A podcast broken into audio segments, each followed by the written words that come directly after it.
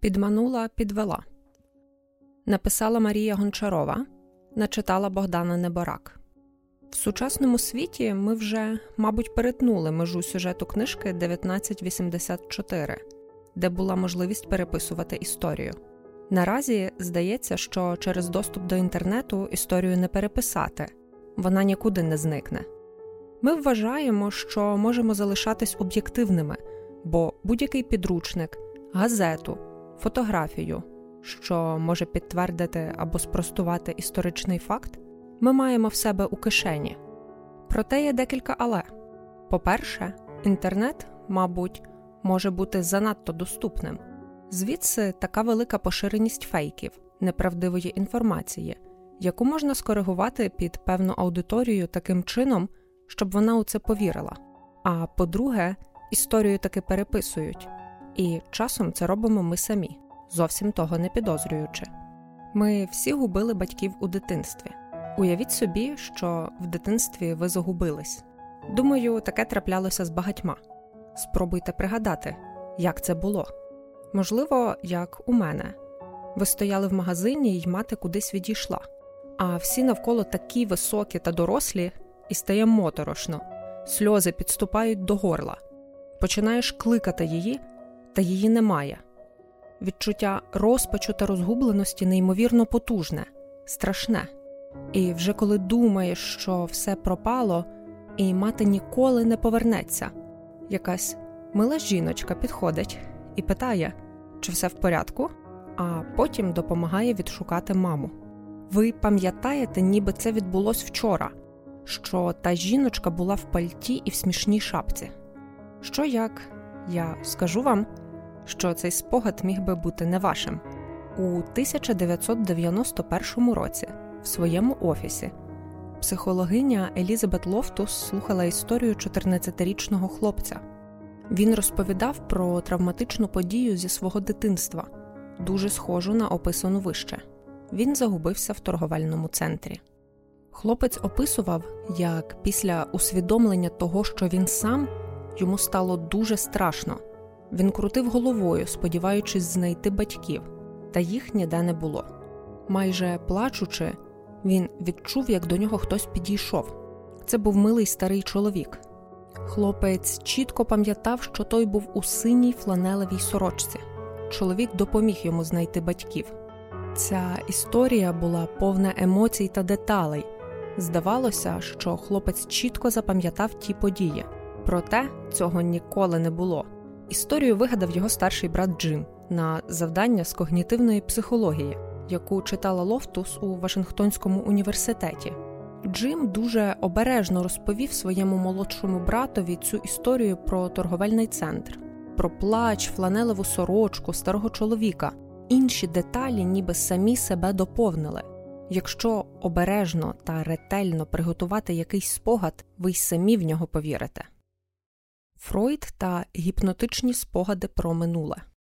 Існує такий міф, що майже всі клієнтки Фройда пережили якусь травму в дитинстві з боку своєї родини. І, хоча ми не можемо підтвердити або спростувати цю інформацію, він робив доволі багато висновків, спираючись на це, використовував гіпноз, розпитував про дитинство, приділяючи багато уваги батькові через свою психоаналітичну теорію комплексу електри. Це такий самий комплекс, що і в хлопців Едипів. Хлопець чи дівчина підсвідомо хоче заволодіти матір'ю чи батьком, тому виникають певні ревнощі до іншого родича та своєрідна поведінка. Хочу зазначити одразу, що ця теорія ніяк не підтверджена та розкритикована в сучасній психології, як і більшість теорій Фройда. Під час гіпнотичних сеансів випливало багато травматичних фактів з дитинства клієнток. Однак маємо проблему. Ми не знаємо, яким чином формулював свої питання Фройд, та наскільки сильно хотів знайти в дитинстві своїх клієнток травматичні події, аби підтвердити власні теорії розвитку. Фройд вважав, що наше підсвідоме створило механізм витіснення травматичних спогадів зі свідомості як захисний психічний процес. Так, наші фрустрації, думки, що завдають болю та сорому, легше репресувати проте їх можна виявити під час гіпнотичних та психотерапевтичних сеансів. У теорії виглядає логічно, проте реальність складніша. По-перше, існування репресованих спогадів підтвердити неможливо. Часто їх складно відрізнити від псевдоспогадів, помилок у пам'яті. Це сфабриковані або неправильно інтерпретовані спогади про себе чи світ, які виникають без свідомого наміру ввести в оману. Дослідники Річард Макнеллі та Ерке Герерц проаналізували свідчення жінок, які, за попередніми даними, пережили насильство в дитинстві. Про випадки аб'юзу розповідали вони самі чи їхні батьки. Ці свідчення задокументовані в медичних картках. 38% респонденток повідомили, що не пам'ятають жодних прецедентів насильства. Хочу зазначити, що це зовсім не означає, що їх не було. Є дослідження, які демонструють, що деякі події сексуального аб'юзу в дитинстві просто забулися, не репресувалися нормальним шляхом, тобто шляхом роботи пам'яті, і не сприймались як травматичні до певного моменту життя. Ба більше е, дуже багато терапевтів, як можливо, це було з Фройдом, можуть травмувати людину питаннями про можливий сексуальний аб'юз в дитинстві. Пам'ятаю, як я сварилася із психотерапевтом, який натякав мені, що можливо зі мною трапилося щось подібне, бо мене цікавить тема сексуальних патологій та педофілії з наукової точки зору. Мене такі питання, до речі, не травмували. Проте я почала думати: а чи немає слушності мій психотерапевт? Чи не пережила я якусь таку подію в дитинстві? У якийсь момент я справді почала відчувати неабияку тривогу. Тривога не проходила, доки я не поговорила з подругою, а потім не розібралась зі своїм терапевтом. Йому довелось визнати, що він таки не мав рації, проте я досі про це пам'ятаю. І згадувати це мені досить неприємно, адже в голові знову починаються якісь вагання. І мій кейс не єдиний. У психотерапевтичному світі дуже багато критики та розмов стосовно псевдоспогадів та того, як цьому у лапках сприяли психотерапевти.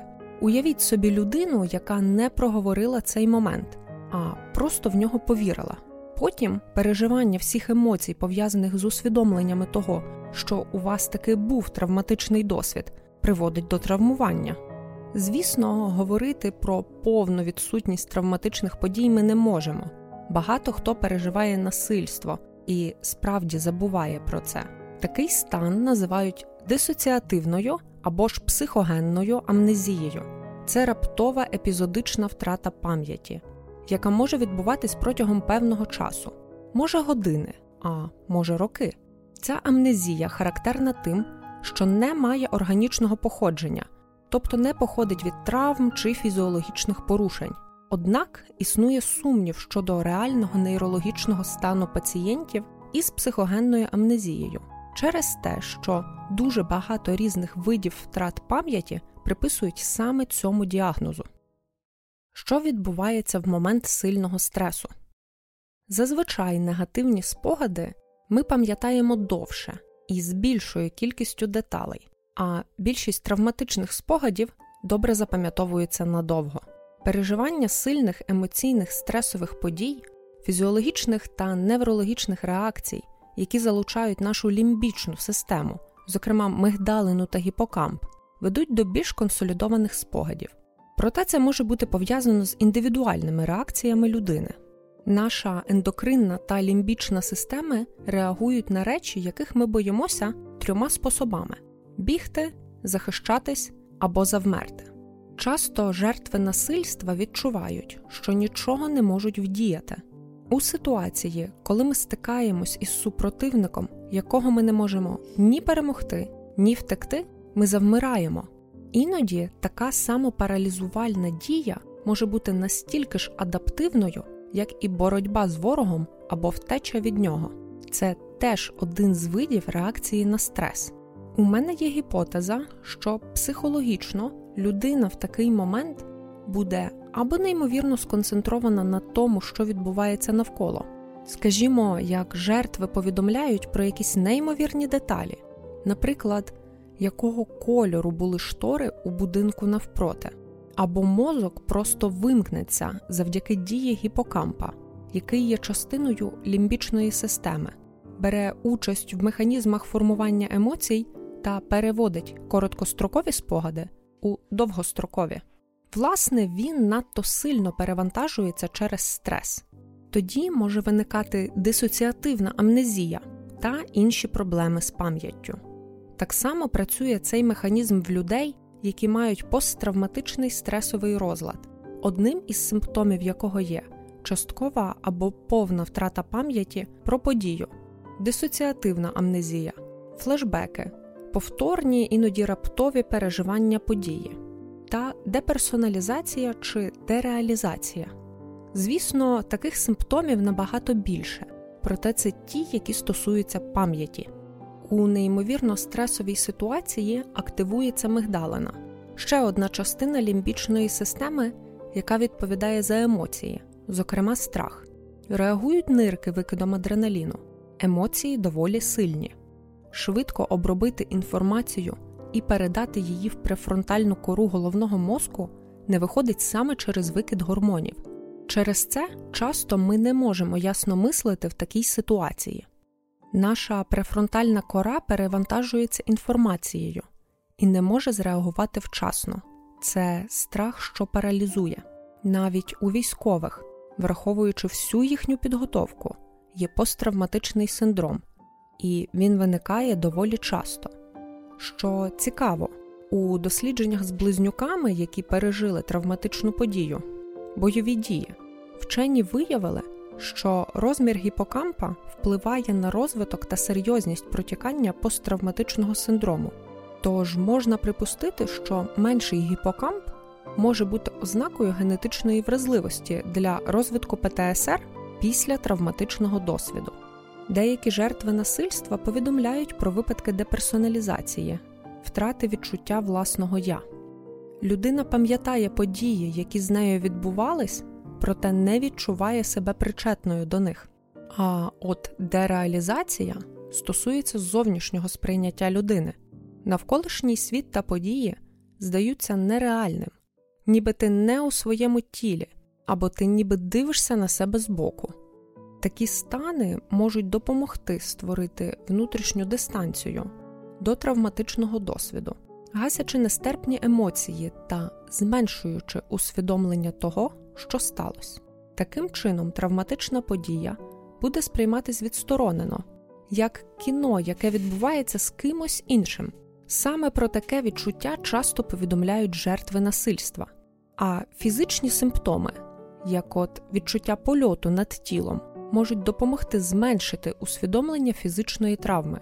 Емоції ніби відходять на задній план, і людина нічого не відчуває.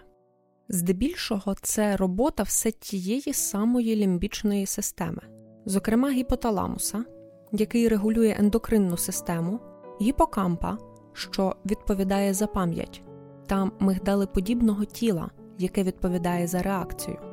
Ба більше дослідження 2013 року показали, якщо маніпулювати індивідуальними нейронами в клітинах гіпокампа мишей, можна створити неправдиві спогади.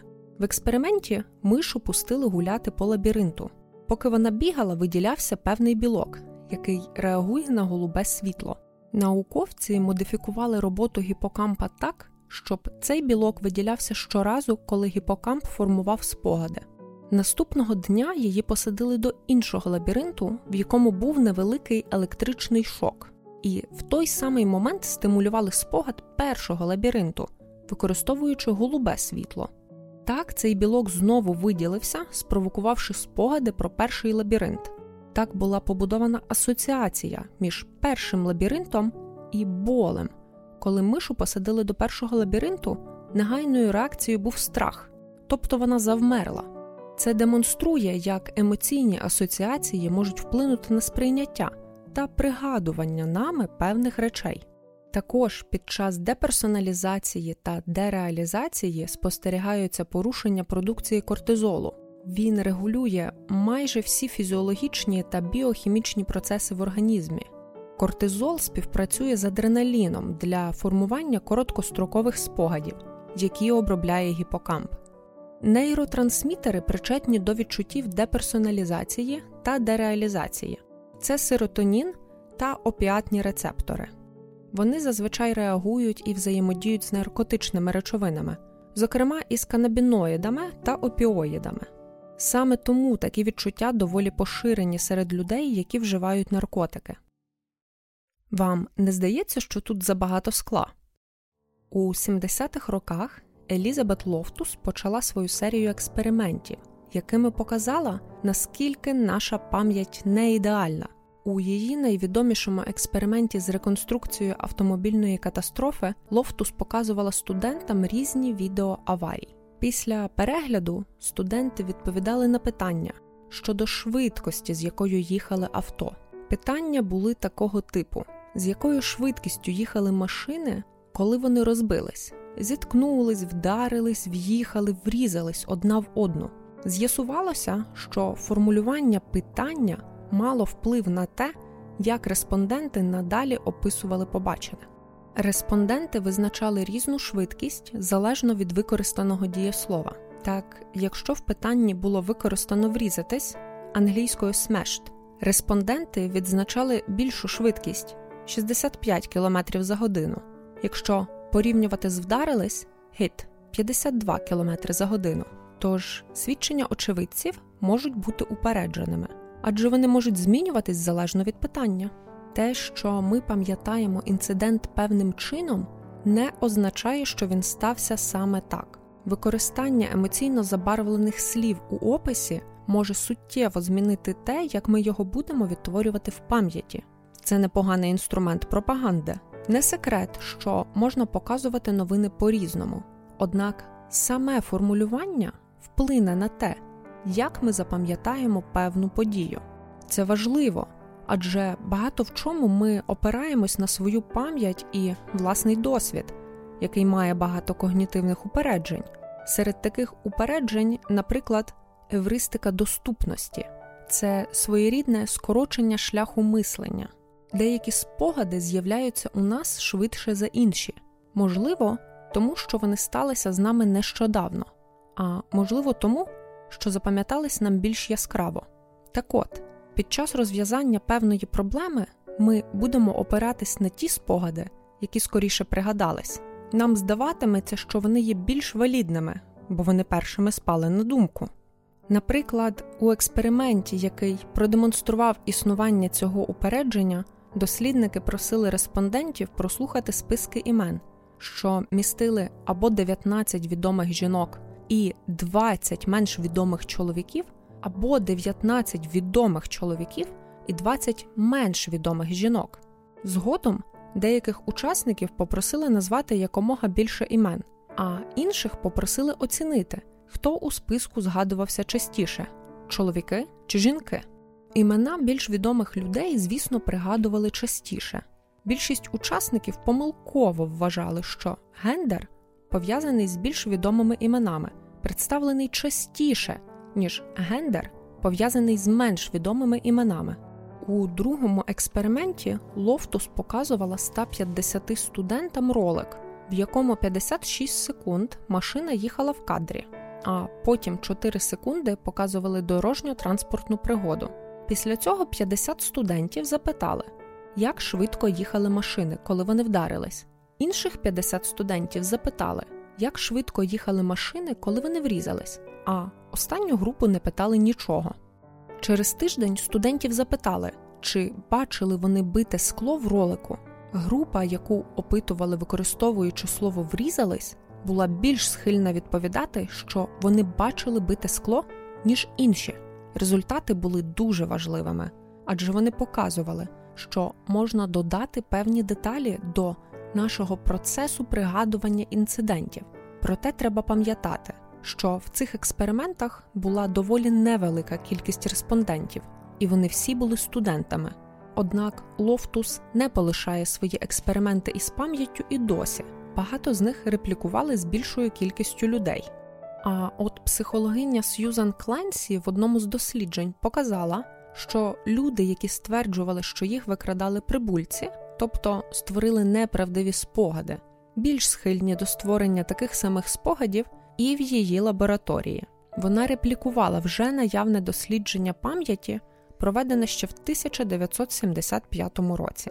учасників просили запам'ятати список споріднених слів цукерка, цукор, мед тощо, а потім попросили їх пригадати.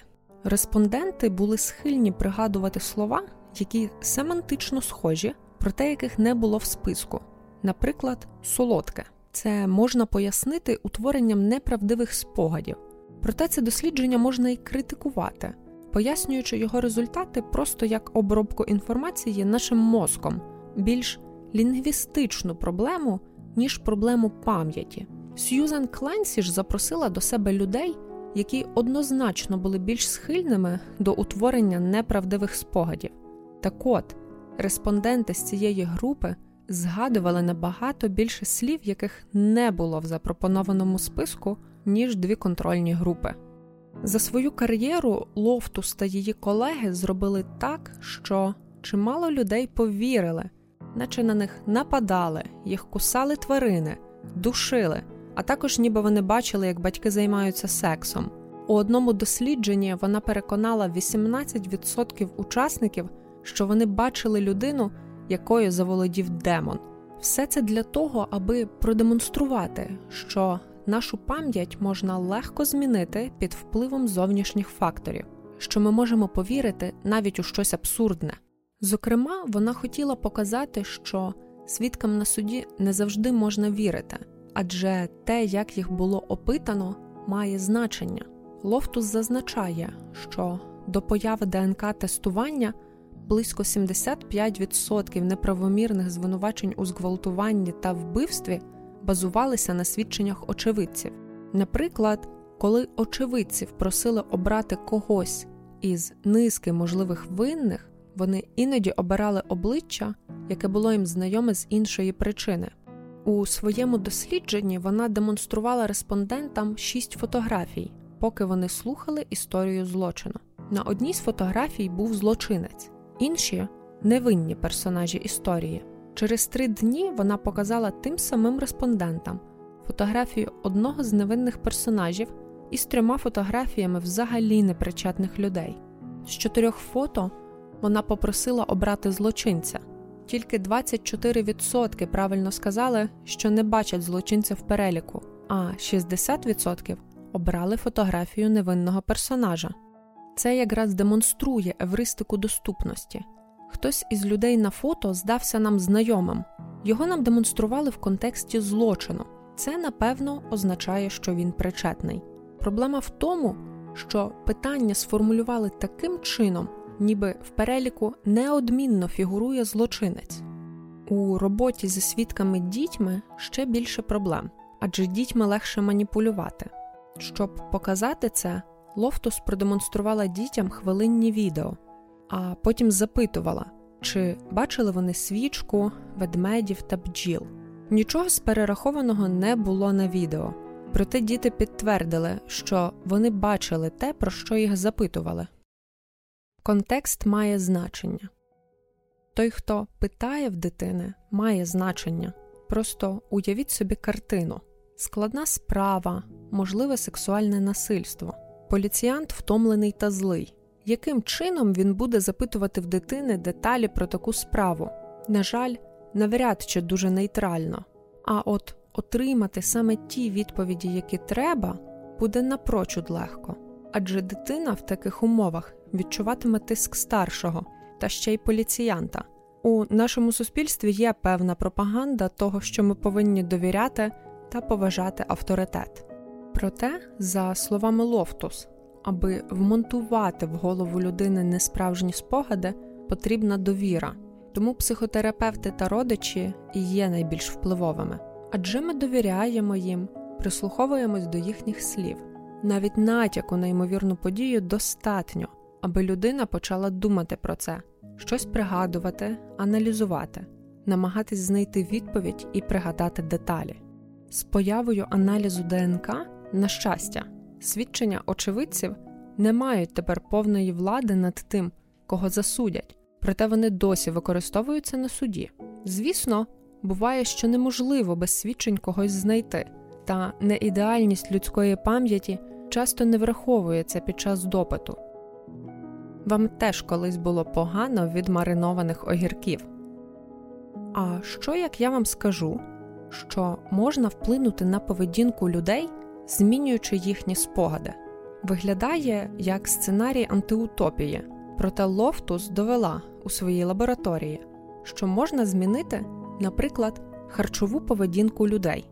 У цих дослідженнях вона обрала їжу як більш нейтральну тему, ніж кримінальні справи та сексуальне насильство. Так, її колеги провели дослідження з маринованими огірками та вареними яйцями. Респондентів попросили заповнити анкету щодо своїх харчових вподобань. Через тиждень їх запросили в лабораторію і роздали згенерований комп'ютером звіт, у якому, між іншим, було вказано, що респонденту в дитинстві стало погано від споживання певного продукту. Респондентам пояснили, що комп'ютер розрахував це на базі анкетування. Таким чином, комп'ютер мав експертну оцінку, до того ж в якомусь сенсі об'єктивну. Прочитавши звіт, понад чверть вказали, що пам'ятають такий інцидент. Пізніше респондентів спитали, яких страв вони будуть уникати, якщо підуть на барбекю. Ті, кого вдалося ввести в оману, сказали, що будуть оминати обрані комп'ютером продукти. Цікаво, що в наступних експериментах, де лофту спробували реплікувати дані з іншими продуктами, вона міняла їх на снеки, чіпси, морозиво. Версія з чіпсами не спрацювала, адже це занадто поширений снек. Проте, коли вона замінила їх на полуничне морозиво, майже 40% згадали, що їм було погано від морозива, і вони були набагато більш схильні казати, що уникатимуть споживання цього продукту. Звісно, треба пам'ятати, що у вибірці справді можуть бути люди, яким ставало погано від такого морозива. Знову ж таки, загальна кількість респондентів в її дослідженнях була доволі маленькою. Проте, що можна винести з цих досліджень? Наприклад, глобально впливаючи на пам'ять людей, можна змінювати їхні вподобання та ставлення до певних речей. Загалом, наші спогади це частина нас самих. Велика частка нашої особистості це наш досвід, який базується на пам'яті. Інша частка наші гени, наша свідомість та розуміння світу, здоров'я і поведінка складаються з поєднання генів, досвіду та довкілля. Можливо, колись судову систему переглянуть, і більше досліджень будуть демонструвати, наскільки наша пам'ять не той інструмент, якому слід вірити. Принаймні зараз це так.